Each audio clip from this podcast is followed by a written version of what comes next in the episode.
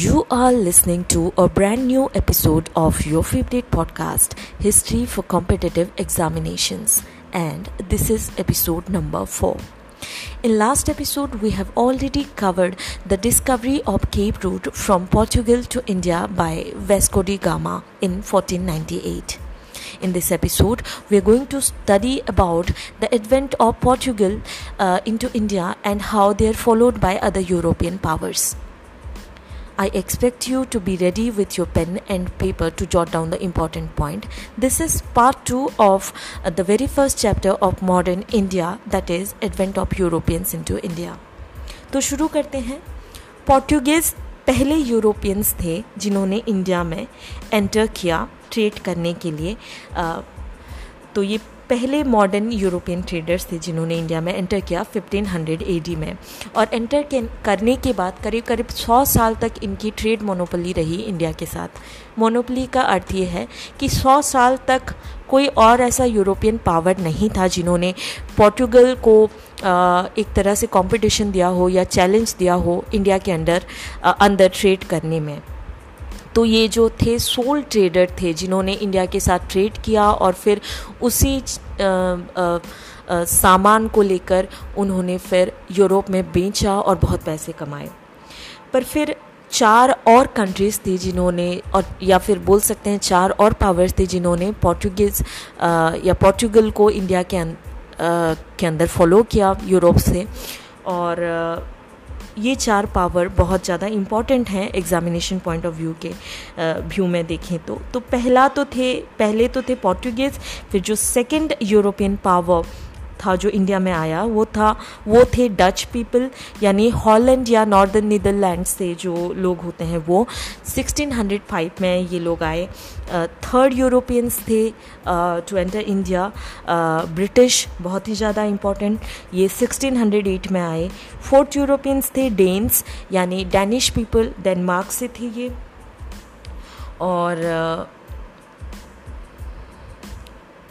Fifth Europeans थे, French, जो 1668 में आए।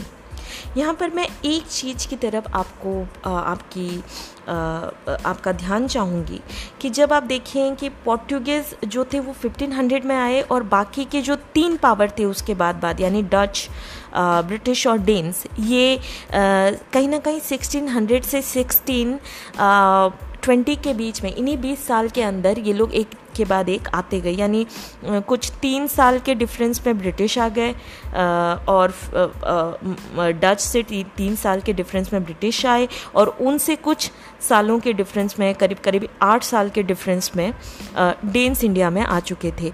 पर जो फ्रेंच थे वो इंडिया में 1668 में आए यानी करीब करीब 40 से 50 साल का गैप अब ये गैप हम तभी पढ़ेंगे जब हम फ्रेंच के इंडिया में आगमन के बारे में पढ़ेंगे। तो शुरू करते हैं हम पोर्टुगीज़ पावर्स का इंडिया में आगमन। तो ये 1500 एडी में आए और पोर्टुगल में एक कंपनी इस्टेब्लिश हुई जिसको हम आडो द इंडिया स्पेल मैं करती हूँ आपके लिए E S T A D O स्टाडो the D A the India स्टाडो the India को आप पोर्टुगीज़ ईस्ट इंडिया कंपनी भी बोल सकते हैं। अब ईस्ट इंडिया कंपनी का नामकरण के बारे में मैं आपको कुछ बताऊँगी।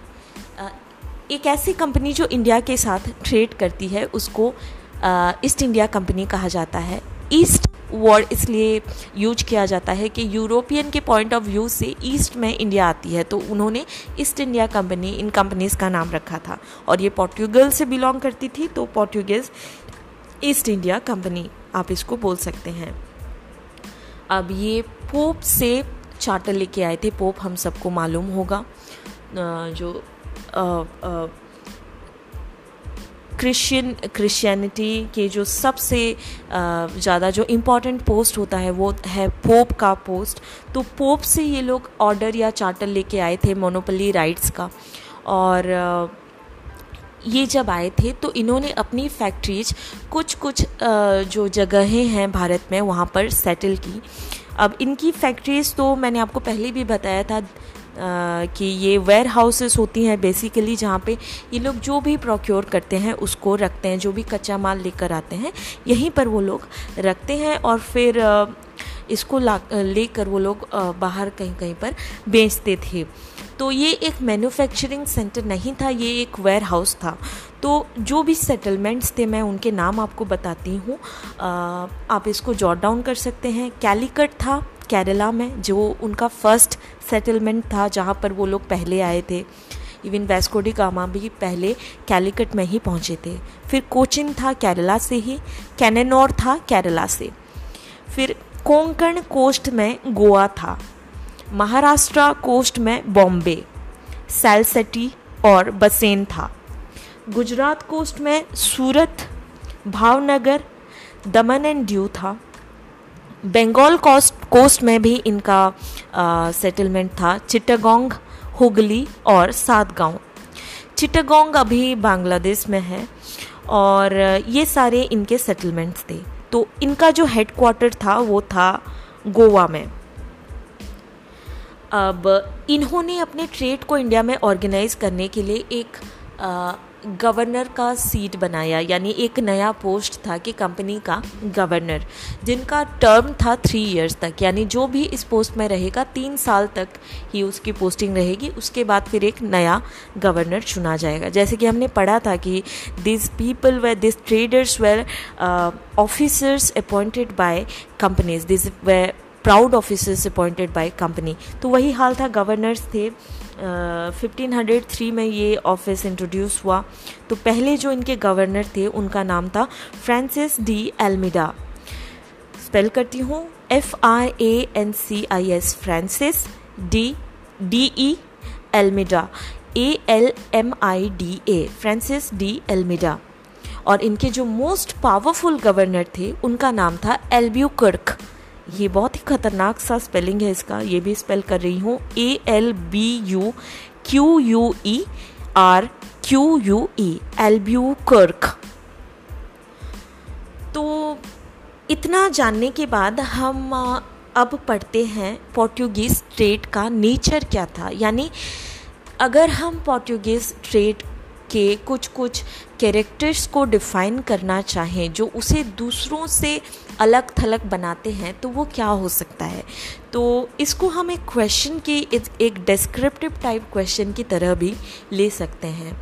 क्वेश्चन uh, ऐसे बन सकता है what is the nature of Portuguese trade और मैं जो आपको पढ़ाऊँगी आपको उसी क्वेश्चन को आंसर करने की मैं कोशिश करूँगी साथ ही साथ आपको ये चीज़ पढ़ाने की भी कोशिश करूँगी।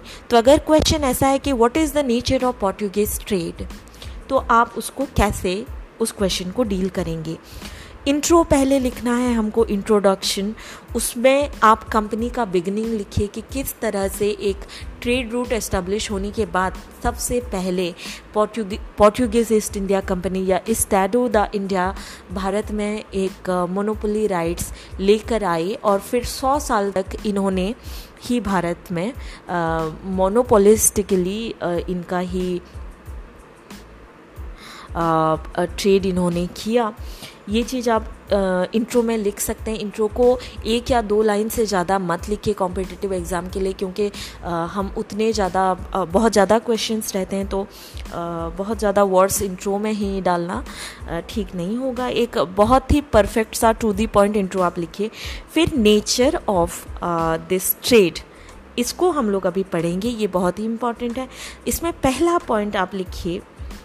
कि मोनोपली फॉर हंड्रेड ईयर्स ये पोर्टुगीज ट्रेड का एक नेचर था। इन्होंने ये मोनोपली इनका पोप के जो चार्टर से ग्रांट हुआ था। चार्टर यानी ऑर्डर पोप का एक ऑर्डर था जिसमें उन्होंने ग्रांट किया था कि जो पोर्टुगीज ईस्ट इंडिया कंपनी है वो इंडिया में वो आ, अकेले ही ट्रेड करेगी उनकी मोनोपली रहेगी ट्रेड में। इसको पर इसके साथ ही साथ आ, उन्होंने एक शर्त भी रखी थी। तो जो चार्टर अब उससे पहले मैं आपको बताना चाहती हूँ कि जो चार्टर या ऑर्डर की मैं बात कर रही थी उसको इस केस में पोप के केस में बुल कहा जाता है। B U L L bull.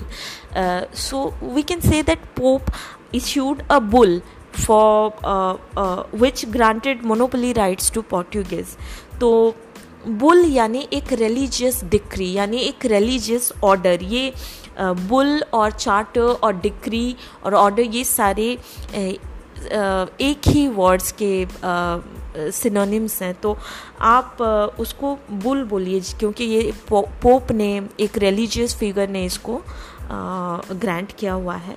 तो इसमें उनका एक कंडीशन था कि जो पोर्चुगीज़ जब इंडिया में ये ट्रेड करेंगे और जो उनकी मोनोपली रहेगी तो उसके साथ ही साथ वो इवेंजलाइज भी करेंगे इंडियंस को। यानी कि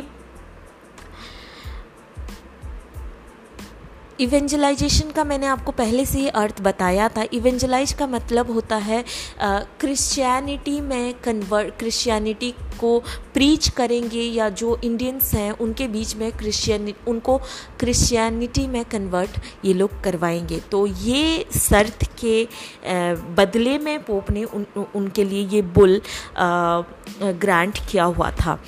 तो सौ साल तक पोर्टुगेज ने इसी मोनोपोली के साथ यहाँ पर आ, अपना ट्रेड चलाया और उनको चैलेंज करने वाला यहाँ पर कोई नहीं था।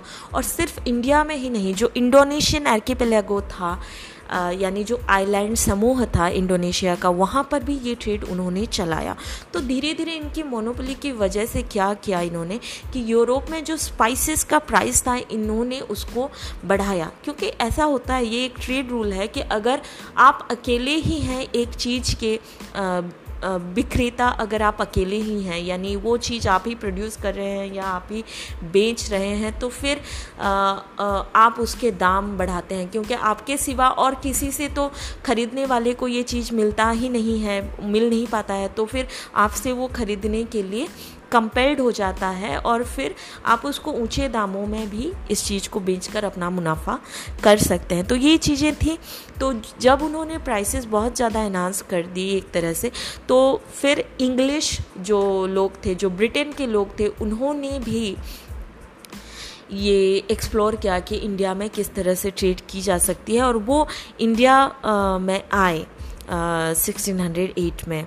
उन्होंने अपना, उन्होंने सोचा कि भाई हम इनको क्यों मुनाफा दें? हम खुद का ट्रेड एस्टेब्लिश करते हैं, क्योंकि इनके साथ इन, इनसे चीज़ें खरीदने में प्राइसेस बहुत ज़्यादा हो जाते हैं।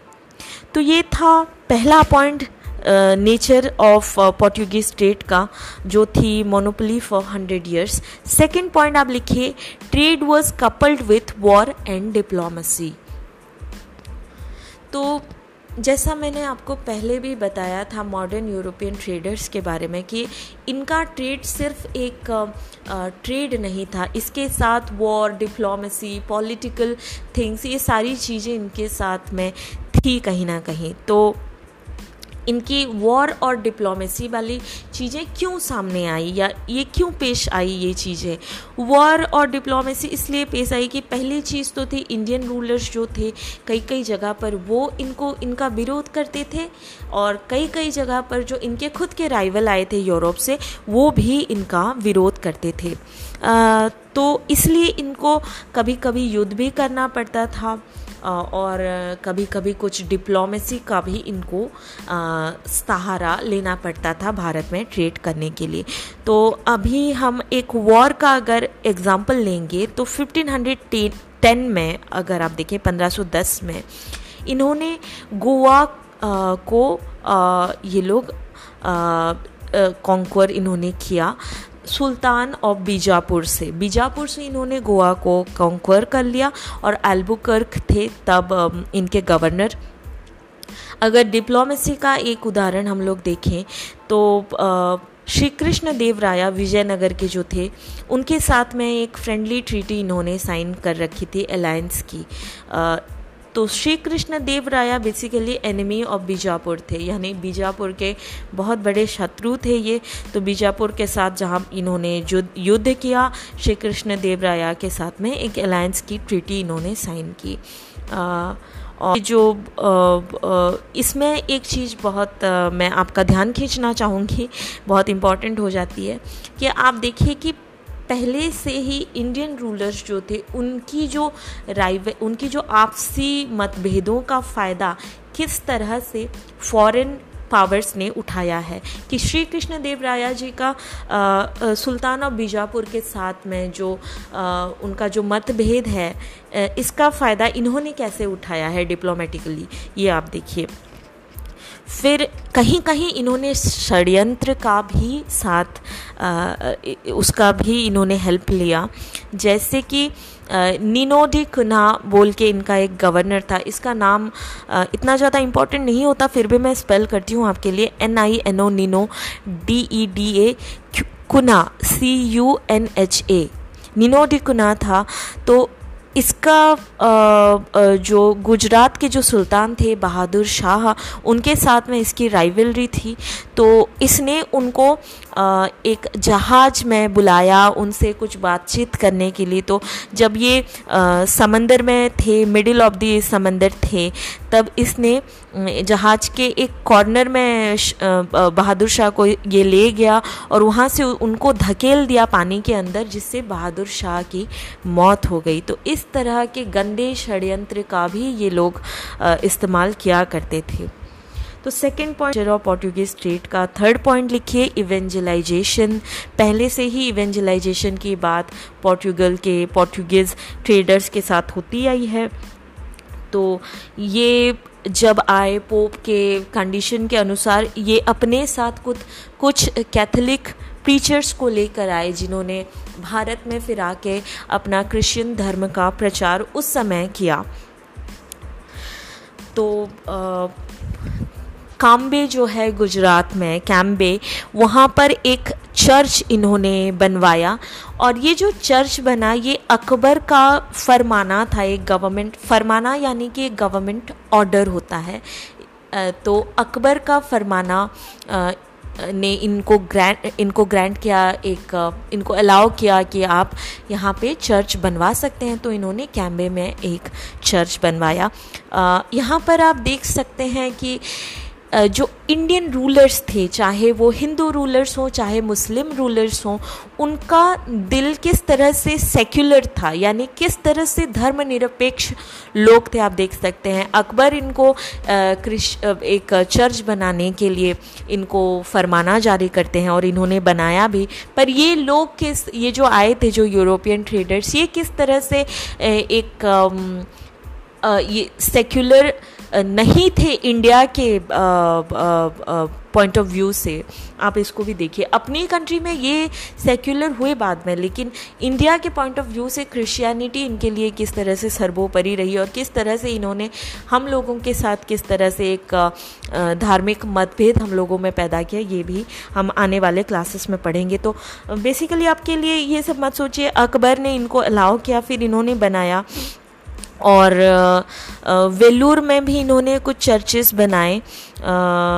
विजयनगर के रूलर्स जो थे, उनके परमिशन के बाद में। तो हिंदू रूलर्स ने भी इन्हें परमिशन दिया, मुस्लिम रूलर्स ने भी इनको परमिशन दिया। तो आप देख सकते हैं कि किस तरह से टॉलरेंट थे इंडियन किस तरह से टॉलरेंस हुआ करती थी इंडियन रूलर्स के अंदर।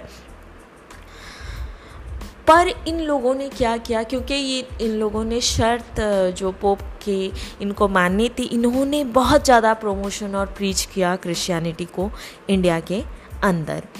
फिर फोर्थ नेचर आप लिखिए पोर्टुगीज स्टेट का unethical and immoral ways of trade देखिए हर चीज़ में एक एथिक्स होती है। यानी कि अगर आप चाहे आप कहीं पर सर्विस कर रहे हों चाहे आप कोई बिज़नेस मैन हो या आप आ, कोई रिप्रेजेंटेटिव हो पब्लिक रिप्रेजेंटेटिव हो एक एथिक्स होती है हर प्रोफेशन की। यानी कुछ ऐसे कोड ऑफ़ कंडक्ट होते हैं जो मॉरली आपको बियर करने ही पड़ते हैं। यानी आपका एक विवेक होता है, एक कॉन्शियस होता है, उसके तहत आप काम करते हैं। ये इनके अंदर नहीं था। Unethical and immoral ways of trade इन्होंने इन इसके हिसाब से ट्रेड किया। कभी कभी इन्होंने बहुत सारे षडयंत्र भी किए गलत चीज़ें भी की जिसको मॉरली हम सही नहीं मान सकते हैं। तो देखते हैं ये लोगों ने सबसे पहले जो एक इमोरल चीज़ इन्होंने की वो थी सी पायरेसी को इन्होंने प्रमोट किया। सी पायरेट सबको मालूम होगा कि जैसे ओ, सागर में जब आप जाएँगे ट्रेड करने तो सी पायरेट्स हुआ करते थे उन दिनों में। आजकल भी हैं अफ्रीका के कोस्ट में ईस्टर्न कोस्ट में हैं। तो वो, उनका बेसिकली काम क्या होता था, जो भी शिप्स जाती थी ट्रेड करने के लिए उनको लूटना। और फिर जो भी लूट का सामान होता था सी पायरेट्स और ये पोर्टुगीज़ ट्रेडर्स आपस में इसको पोर्टुगीज़ कंपनी इसको आपस में बांट लेते थे। तो ये उन्होंने क्यों किया था? ये जानना भी बहुत ज़रूरी है कि सी पायरेट्स को प्रमोट क्यों किया था? दो रीजंस थे। पहला तो जो बूटी मिलती थी या जो लूट का माल को हम बूटी भी बोलते हैं B O O T Y booty जो मिलती थी, उसको शेयर करते थे पायरेट्स के साथ में। दूसरी चीज़ ये है कि वो लोग एक कार्टेज करके एक पास होता था जो इंडियन ट्रेडर्स के लिए वो इशू करते थे। यानी हमारे ही देश में हमारे ट्रेडर्स को ये बाहर के यूरोपियन ट्रेडर्स जो, थे एक पास इशू करते थे कि भाई ये हमारा सेटलमेंट है और अगर यहाँ से आप समंदर में अपना जहाज़ उतारना चाहते हो ट्रेड के लिए तो फिर ये पास आप खरीदो हमसे और फिर आप अपना जहाज़ ले जाओ और हम आपको पायरेट्स के अगेंस्ट में प्रोटेक्शन देंगे। ये पायरेट्स उन्हीं के बनाए हुए, उन्हीं के एनकरेज किए हुए थे। और उन्होंने ही कार्टेजेस या जो पासेस है, उनका भी, उनकी भी शुरुआत की थी। तो अरेबियन सी में और कच्ची गल्फ में, कच्ची गल्फ आपको मालूम होगा, कच्छ जो गुजरात है, उसके पास जो गल्फ है, उसको हम कच्ची गल्फ बोलते हैं। तो वहाँ पे जो भी जहाज़ उतार उतार उतारता था, इंडियन ट्रेडर हो या जो कंपनी से बाहर का कोई भी ट्रेडर हो, जो भी जहाज़ उतारता था, उनसे ये लोग कार्टेज खरीदवाते थे, पैसे की डिमांड करते थे प्रोटेक्शन के बदले पायरेट से। तो ऐसा इन लोगों ने किया कि ये लोग जो मुग़ल शिप्स था उनको भी इन लोगों ने कार्टेजेस के लिए परेशान ये लोग करने लगे। तो मुग़ल और मराठा दो बहुत ही पावरफुल जो मुग़ल्स तो बहुत ही पावरफुल थे फिर मराठास भी उस समय वो लोग बहुत पावरफुल धीरे धीरे वो लोग एटीन सेंचुरी में मराठा पावर भी अपने पीक पर थी। तो आ, उन्होंने इनके साथ में इनको एक डेथ ब्लो दिया इन इनको आ, आ, एक तरह से इनके साथ में कुछ बैटल्स भी हुए और कुछ मतलब इनको बहुत ज़्यादा धक्का लगा ये जो पोर्टुगेज ट्रेडर्स थे। क्योंकि एनीवेज तब हमारे रूलर्स पावरफुल थे और उनके पास इतनी ताकत चाहे मुगल्स की हो चाहे मराठास की हो स्ट्रांग थी तो इनको उन्होंने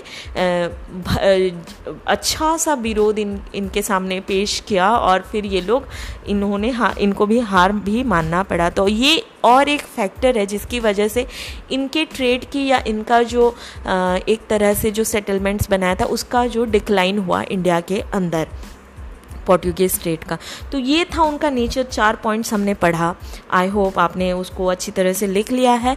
फिर हम जो नेक्स्ट इशू जिसको हम लोग डील करने वाले हैं वो है decline of the Portuguese power in India इसको भी एक क्वेश्चन की तरह से देख सकते हैं uh, कि what are the reasons for end of Portuguese in India इस तरह का अगर कोई क्वेश्चन आए तो आप कैसे डील करेंगे? तो पढ़ते हैं decline of the Portuguese power in India ये ही कैप्शन रहेगा इसका।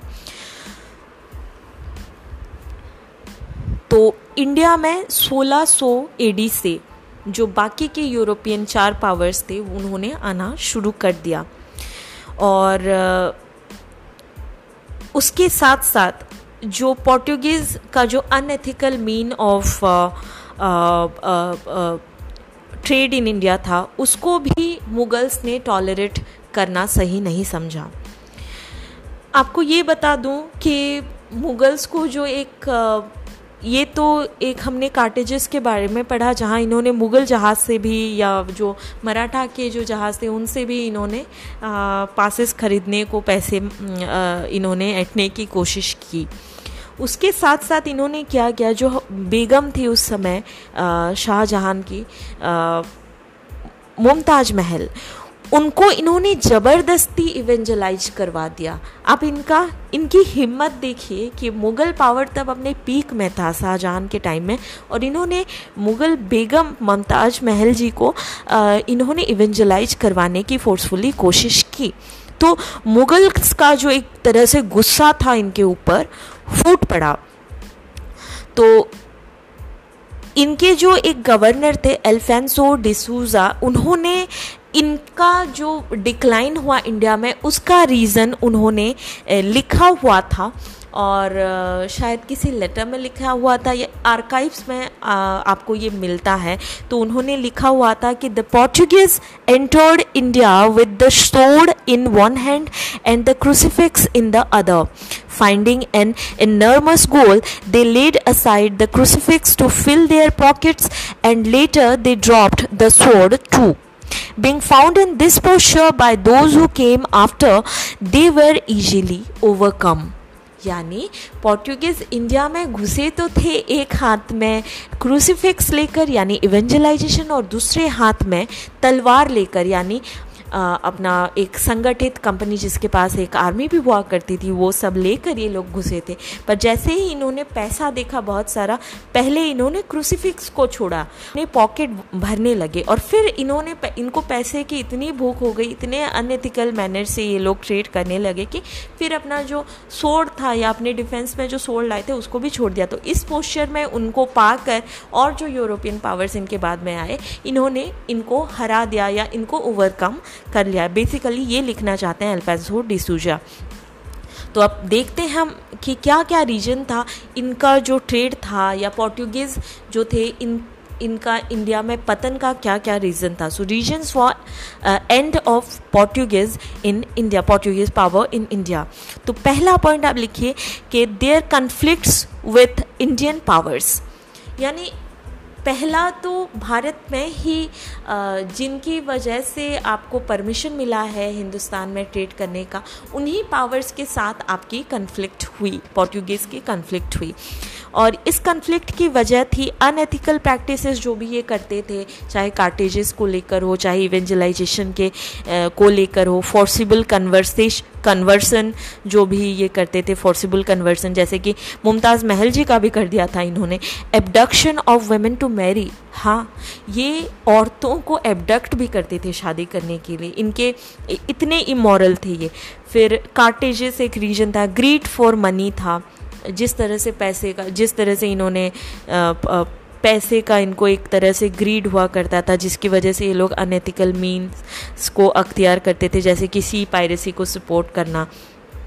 तो मुग़ल एम्पर शाहजहाँ ने एक ठोस कदम उठाया और बंगाल से इनको आ, उन्होंने एक्सपेल कर दिया। जो बंगाल का जो इनका जो सेटलमेंट्स था आ, हम देख सकते हैं चिटागोंग था हुगली था और सात गाँव ये तीनों जो सेटलमेंट और भी जो छोटे मोटे सेटलमेंट्स थे आ, उसको ऑक्यूपाई कर लिया शाहजहाँ जी ने और इनके जो गवर्नर थे वहाँ पे कासिम खान थे तो शाहजहाँ ने इस सबको ऑक्यूपाई करके इनको बंगाल से पहले निकाल दिया। फिर मराठा जो थे मराठा ने इनको आ, वेस्ट कोस्ट कोस्ट में उस तरह से मात दी जो महाराष्ट्र में उन, उनका दो सेटलमेंट था सल सिटी और बसिन बहुत ज़्यादा इंपॉर्टेंट सेटलमेंट था। वहाँ से मराठाज ने भी इनको एक्सपेल कर दिया पोर्टुगीज़ को निकाल दिया एक तरह से सल सिटी और बसिन को अपने अधीन कर लिया। दूसरा पॉइंट आप लिखिए reasons for end of Portuguese in India का कि rivalry with other European companies Hindustani rulers के साथ कॉन्फ्लिक्ट तो था ही। अपने ही यूरोप के जो दूसरे पावर्स थे उनके साथ भी इनकी राइवलरी हुई क्योंकि इन्होंने प्राइसेस बहुत ज़्यादा एनहांस किए। तो वो भी अपना ट्रेड करने के लिए एक प्रॉफिटेबल ट्रेड करने के लिए वो भी इंडिया में आने लगे। तो इनके साथ इन्होंने उनके उन, जब दूसरे कंपनीज़ ने इनको चैलेंज किया तो इन्होंने उनके साथ बहुत सारे बैटल्स फाइट किए। और ज़्यादातर इसमें नेवल बैटल्स थे। हमको यहाँ पे ये समझना होगा कि जो यूरोपियन पावर्स थे, जैसे कि ब्रिटेन था पोर्टुगल था, ये सारे नेवल पावर्स थे। आप मैप में देख सकते हैं ब्रिटेन को कि ब्रिटेन करीब करीब अपने हर तरफ़ से पानी से घिरा हुआ तीन तरफ़ से तो ये घिरा ही हुआ है। और इसके लिए ये लोग जो ब्रिटेन के जो लोग होते हैं, जो उनके जो एक्सप्लोरर थे, जो ट्रेडर्स थे, उनको समुद्री चीज़ों से बहुत ज़्यादा लगा। वो समंदर में ट्रैवल करना उनके लिए एक रोज़मर्रा की बात थी। तो इनका जो समुद्री, जो नेवी थी इनकी, जो समुद्री सेना थी, वो बहुत ज़्यादा पावरफुल थी। ब्रिटेन की सेना तब सबसे ज़्यादा पावरफुल नेवी थी पूरे वर्ल्ड में। तो इनके नेवल बैटल्स भी हुए। और इस बैटल में ब्रिटिश ने भी और डच ने भी इनको आ, हराया पोर्टुगेज को। और जो केप ऑफ़ गुड होप था उसको डच ने अपने अंडर ले लिया। और जो पूरा का पूरा पर्शियन गल्फ का एरिया था और जो इंडियन सेटलमेंट्स था वो सारा ब्रिटिश ब्रिटिश ट्रेडर्स ने ब्रिटेन ने ले लिया। और सेटल जो बाहर के जो सेटलमेंट्स थे, जैसे कि इंडोनेशिया के सेटलमेंट वो डच ने ले लिया। तो अब पोर्टुगल के पोर्टुगल के पास इंडिया में बस तीन ही सेटलमेंट्स बचे। एक था गोवा दूसरा दमन और तीसरा द्यू और इन्हीं तीनों सेटलमेंट्स को गोवा दमन और ड्यू को, उन्नीस सौ इकसठ तक 1961 तक इन्होंने अपने पास रखा यानी कि इंडिया के आ, आ, स्वतंत्र होने के बाद भी। अब 1961 में ये सारे आ, जो सेटलमेंट्स थे इंडिया में कैसे मिले ये हम बाद में पढ़ेंगे। तो अब हम देखते हैं कि what आर द इम्पैक्ट्स और consequences of Portuguese trade in India तो हर चीज़ का कोई ना कोई कॉन्सिक्वेंस होता है, जो पोर्टुगल का, जो इंडिया के साथ ट्रेड हुआ, उसके भी कुछ बहुत ही ज़्यादा इंपॉर्टेंट कॉन्सिक्वेंसेस हुए, जिन्होंने कहीं ना कहीं इतिहास का रुख भी मोड़ा। वो एक के बाद एक लिखते हैं कैप्शन लिखे इम्पैक्ट और consequences of Portuguese trade in India पहला पॉइंट है responsible for the discovery of cape route सही बात है पोर्टुगेज ही आ, लोग ही रिस्पॉन्सिबल थे पोर्टुगल ही रिस्पॉन्सिबल था केप रूट की डिस्कवरी के लिए। अगर ये डिस्कवरी ना होती तो एशिया और अफ्रीका कभी भी कॉलोनियल रूल के अंडर नहीं आते। कोई यूरोपियन ट्रैवल एशिया और अफ्रीका को सी रूट से ट्रैवल कर नहीं पाता। बहुत ज़्यादा डिफ़िकल्ट हो जाता है एशिया और अफ्रीका में आना, क्योंकि बाइजेंटाइन एम्पायर का जो से जो पहले का ट्रेड रूट था वो टूट चुका था। तो फिर ये सी रूट जो इन्होंने डिस्कवर किया, इसकी वजह से ये एशिया और अफ्रीका में कॉलोनियल रूल धीरे धीरे एस्टेब्लिश हुआ। ये लोग आते गए और एस्टेब्लिश होता गया। फिर ये जो ट्रेड था, ये बहुत ज़्यादा प्रॉफिटेबल भी यूरोपियंस के लिए हुआ। इन, इन्होंने इसलिए ही हमारे देशों में कॉलोनी एस्टेब्लिश की। तो वर्ल्ड ट्रेड के ऊपर भी इसका एक बहुत ज़्यादा इम्पैक्ट था। फिर दूसरा पॉइंट है Arab and Italian lost their trade पहले हम देखते थे कि एंशियन टाइम से लेकर, यानी फिफ्थ पहले हम देखते थे कि फ़र्स्ट सेंचुरी बीसी से लेकर फिफ्टीन हंड्रेड एडी तक, एक करीब करीब पंद्रह सौ साल तक अरब्स और इटालियंस का इन इस ट्रेड पर उन, उनका ये चलता था, उनका अधिकार चलता था। तो इनका ये अधिकार टोटली बंद हो गया। यूरोपियंस अब डायरेक्टली इंडिया से ट्रेड करने लगे। अरब मिडिल मैन की तरह नहीं रहे। इटालियंस भी यूरोप में मिडिल मैन नहीं रहे। तो जो ट्रेड था वो मेडिटेरेनियन कंट्रीज़ के हाथों से फिसल गया और अब एटलांटिक कंट्रीज़ के हाथों में आ गया।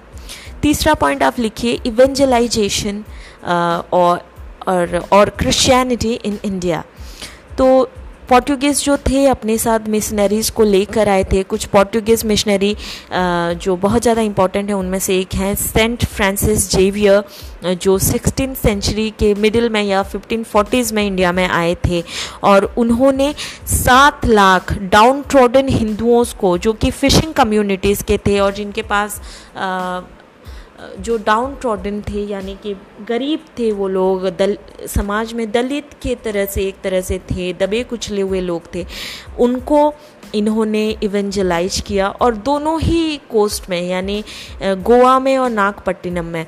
नागपट्टिनम तमिलनाडु में है, गोवा वेस्ट में तो एक तरह से वेस्ट और ईस्ट तमिलनाडु का जो ईस्टर्न कोस्ट है, वहाँ पर नागपट्टिनम है। दोनों कोस्ट में इन्होंने कम से कम सात लाख ऐसे डाउन ट्रोडन हिंदूज जो फिशिंग कम्युनिटीज़ हैं, उनको क्रिश्चियनिटी में कन्वर्ट कन्वर्ट किया। और ये जो कन्वर्जन था, इसका एक रीज़न ये भी था कि हिंदू धर्म में जो कुछ हिंदू धर्म एक बहुत बड़ा और बहुत ही उदार धर्म है बहुत ही महान धर्म है बहुत पुराना धर्म है ये एक वे ऑफ़ लाइफ है। पर आ, इतने सदियों से ये धर्म चले आता रहा है कि फिर धीरे धीरे जो है कुछ नेगेटिविटीज़ भी इस धर्म में आती गई हैं। तो उस नेगेटिविटीज़ की वजह से हमने अपने ही कुछ जो लोग हैं जो उनको हमने एक तरह से उनके प्रति कुछ ना कुछ अन्याय भी हमने किया है। जैसे कि सती प्रथा भी एक नेगेटिव चीज़ थी हिंदू धर्म की। जो औरतों के प्रति एक तरह से अन्याय था और जो अनटचेबिलिटी भी एक तरह से हम कह सकते हैं कि एक बहुत बड़ा जो नेगेटिव पॉइंट था। तो इन नेगेटिविटीज़ के चलते हुए ये फिर बहुत ज़्यादा जो जो लोग इस ने, नेगेटिविटी को हिंदू धर्म के भोगते थे जो दबे कुचले हुए हमारे लोग थे जो हमारे भाई थे उनको फिर क्रिश्चियनिटी और दूसरा धर्म बहुत ज़्यादा अट्रैक्ट करने लगता था क्योंकि वादे बहुत सारे थे कि भाई हम आपको आ, एक अच्छी ज़िंदगी देंगे। ये ऐसा एक गॉड है जो आपको आपके आ, गरीबी या आपके आ, जो आप किसी भी रेस के हों किसी भी जाति के हों उसके उसको दूर रखते हुए उससे निरपेक्ष रहते हुए आपको अपने अंडर ले लेगा, ये गॉड आपको स्वीकार करेगा। तो इस तरह से क्रिश्चियनिटी इंडिया में, उस ज़माने में फैली। और ठीक ऐसा ही फोर्टीन सेंचुरी में भी हुआ था, जब सूफ़ी मूवमेंट चला हुआ था कश्मीर वैली में। सूफ़ी मूवमेंट के बारे में हम बाद में पढ़ेंगे एंशियंट इंडिया मिडिवल इंडिया में हम पढ़ेंगे, जहाँ पर हम ये जानेंगे कि कितना एक उदार मूवमेंट था ये भी, सूफ़ी मूवमेंट और कितना बड़ा मूवमेंट था, जहाँ पर आपको आपके जात पात और धर्म के धर्म से निरपेक्ष रहते हुए आपको ये सूफ़ी मूवमेंट अपने अंदर स्वीकार करता था। तो ये भी बहुत ज़्यादा अट्रैक्ट हो गया था। कश्मीर में जो फोर्टीन सेंचुरी में सूफी मूवमेंट चला था चिश्तीस के द्वारा इसके वजह से कश्मीर का भी इस्लामाइजेशन हुआ था। अदरवाइज़ जो कश्मीर आ, आ, हम जानते थे एंशियंट कश्मीर वो शैविजम से प्रभावित था या शैविजम का एक अबॉर्ड हम बोल सकते हैं था शैविजम का एक गढ़ था। तो अब मैं यहाँ पर एक इंपॉर्टेंट चीज़ आपसे बोलना चाहूँगी कि देखिए, आप इतिहास पढ़ रहे हैं, मैं फैक्ट्स की बातें कर रही हूँ, हर धर्म का सम्मान करिए और किसी भी धर्म को दोषी मत करिए। जो भी कुछ हुआ है, ये फैक्ट्स है और एक दूसरे के धर्म में खामियाँ निकालना बंद करिए। जो धर्म ने प्रीच किया और लोगों को जो पसंद आया और तब उन्होंने वो ग्रहण किया अपने अपने हालात के हिसाब से। तो आप उसको फैक्ट की तरह लीजिए हर धर्म का सम्मान करते हुए। तो अभी भी अगर हम देखें तो गोवा में एक चर्च है जिसका नाम है Bom Jesus basilica. B O M Bom Jesus basilica basilica का स्पेलिंग है B A S I L L I C A ये चर्च में अभी भी सेंट जेवियर जो फ्रांसिस जेवियर जो आए थे, जिनकी हमने बात की पोर्टुगेज सेंट इनकी मम्मी अभी भी यहाँ पर है। और ये जो चर्च भी है, ये एक वर्ल्ड हेरिट घोषित की गई है यूनेस्को के द्वारा। अब फोर्थ पॉइंट लिखिए। हम पढ़ रहे हैं इम्पैक्ट और consequences of Portuguese trade fourth point है permanent cultural impact on India तो इस ट्रेड की वजह से एक बहुत अच्छी चीज़ ये भी हुई कि एक कल्चरल डाइवर्सिटी और मिल गई इंडिया को, एक परमानेंट कल्चरल इम्पैक्ट पड़ा इंडिया के ऊपर। अभी भी आप देखिए गोवा, दमन और ड्यू का कल्चर कहीं ना कहीं पोर्टुगीज़ कल्चर से बहुत ज़्यादा इम्पैक्टेड है, बहुत ज़्यादा इन्फ्लुएंस्ड है। एक कंपोजाइट कल्चर है यहाँ का। फिफ्टी फिफ्टी परसेंट इंडियन है फिफ्टी परसेंट पोर्टुगीज़ है, एक हाइब्रिड और कॉम्पोजाइट कल्चर है। तो अगर हम इंडियन कल्चर की बात करें तो बहुत उम्दा और महान कल्चर है, क्योंकि ये प्योरली एक कॉम्पोजाइट कल्चर है, जिसमें हिंदू कल्चर भी मिला हुआ है मुस्लिम कल्चर भी मिला हुआ है, और वेस्टर्न कल्चर का भी एक एमलगेमेशन हुआ है। चाहे हम खान पान देखें या फिर पहनावा देखें। तो कल्चरल डाइवर्सिटी जो हमारी कंट्री को बाकी दुनिया से अलग थलग रखती है और महान बनाती है, ये हमारे हिस्ट्री की वजह से ही हुआ है। फिर फिफ्थ पॉइंट है introduction of new agricultural crops in seventeen century by Portuguese तो जब पोर्टुगेज ट्रेडर्स इंडिया में आए तो, तो कुछ ऐसे क्रॉप्स भी ऐसा क्रॉप्स भी था एग्रीकल्चरल क्रॉप्स जो वो लेकर आए जैसे कि मेज़ मेज़ यानी कि मक्का मक्के की फ़सल या टोबैको और ग्रीन चिलीज़ यानी कि हरी मिर्च की फ़सल इन्होंने ही इंडिया में इन तीन चीज़ों को इंट्रोड्यूस किया। फिर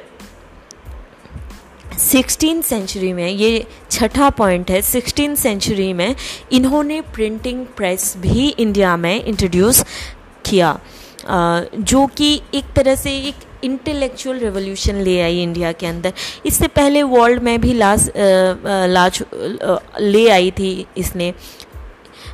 तो गोवा में फ़र्स्ट इंट्रोड्यूस हुआ ये प्रिंटिंग प्रेस इन 1556 और तब क्या हुआ था कि जो कम किताबें थी, किताबें तब सिर्फ़ जो खुशकत कातिब थे, वो ही लिखते थे, यानी कि जो जो जो कैलीग्राफी जो लोग करते थे, वो लोग किताबें लिखा करते थे। कैलीग्राफी का मतलब जो सुंदर लिखावट की जो स्टडी होती है उसको कैलीग्राफी कह, कहते हैं। एक तरह से कर्सिव राइटिंग जो करते थे जो लिखते थे लोग ही बहुत सारी किताबें बनाते थे और लोगों में बांटते थे। तो आप समझ सकते हैं कि मैनुअल वर्क था एक तरह से। तो कितनी कम कॉपीज बनाई जाती होंगी क्योंकि बहुत ही ज़्यादा एक कमरसम वर्क था ये। तो जब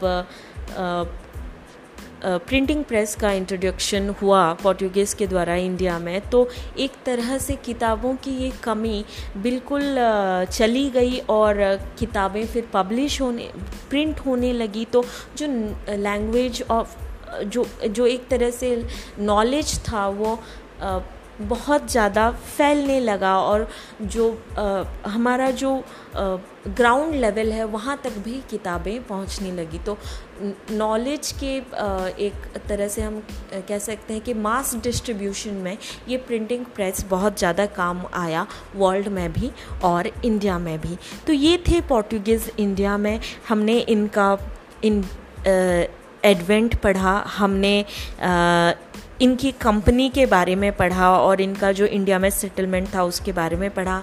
हमने नेचर ऑफ़ पोर्टुगीज ट्रेड भी पढ़ा उसको एक क्वेश्चन के हिसाब से डील भी किया फोर पॉइंट्स लिखे उसमें। फिर हमने डिक्लाइन ऑफ़ पोर्टुगीज पावर भी पढ़ा कि क्या क्या रीजन्स थे। उसमें हमने आ, अपने कुछ पॉइंट उसमें भी हमने जोड़े और फिर हमने इम्पैक्ट और consequences of Portuguese trade in India लिखा, जो कि हम बोल सकते हैं कि सिग्निफिकेंस ऑफ़ पोर्टुगीज़ ट्रेड और कंट्रीब्यूशन ऑफ़ पोर्टुगीज़ ट्रेड भी इसको बोल सकते हैं। इसमें हमने करीब करीब छः पॉइंट्स बनाए, इसको भी एक क्वेश्चन के आकार में पढ़ा। तो अब पोर्टुगीज़ का जो 1500 सेंचुरी में इंडिया में एडवेंट हुआ, इसके बारे में आप पूरी तरह से क्लियर हो गए हैं। तीन डिस्क्रिप्टिव क्वेश्चन भी हमने डील किए और पढ़ा भी तो आई होप आपको ये क्लास पसंद आया होगा और फिर नेक्स्ट क्लास में हम डच के बारे में पढ़ेंगे, वो किस तरह से इंडिया में आए, उसका क्या सेटलमेंट था और हो सके तो ब्रिटिश के बारे में भी हम नेक्स्ट क्लास में कंप्लीट करेंगे। तो ये था पार्ट टू जारी है हमारा पहला चैप्टर मॉडर्न इंडिया का जो है advent of Europeans into India बने रहिए हमारे साथ, तब तक के लिए अपना ख्याल रखिए गुड बाय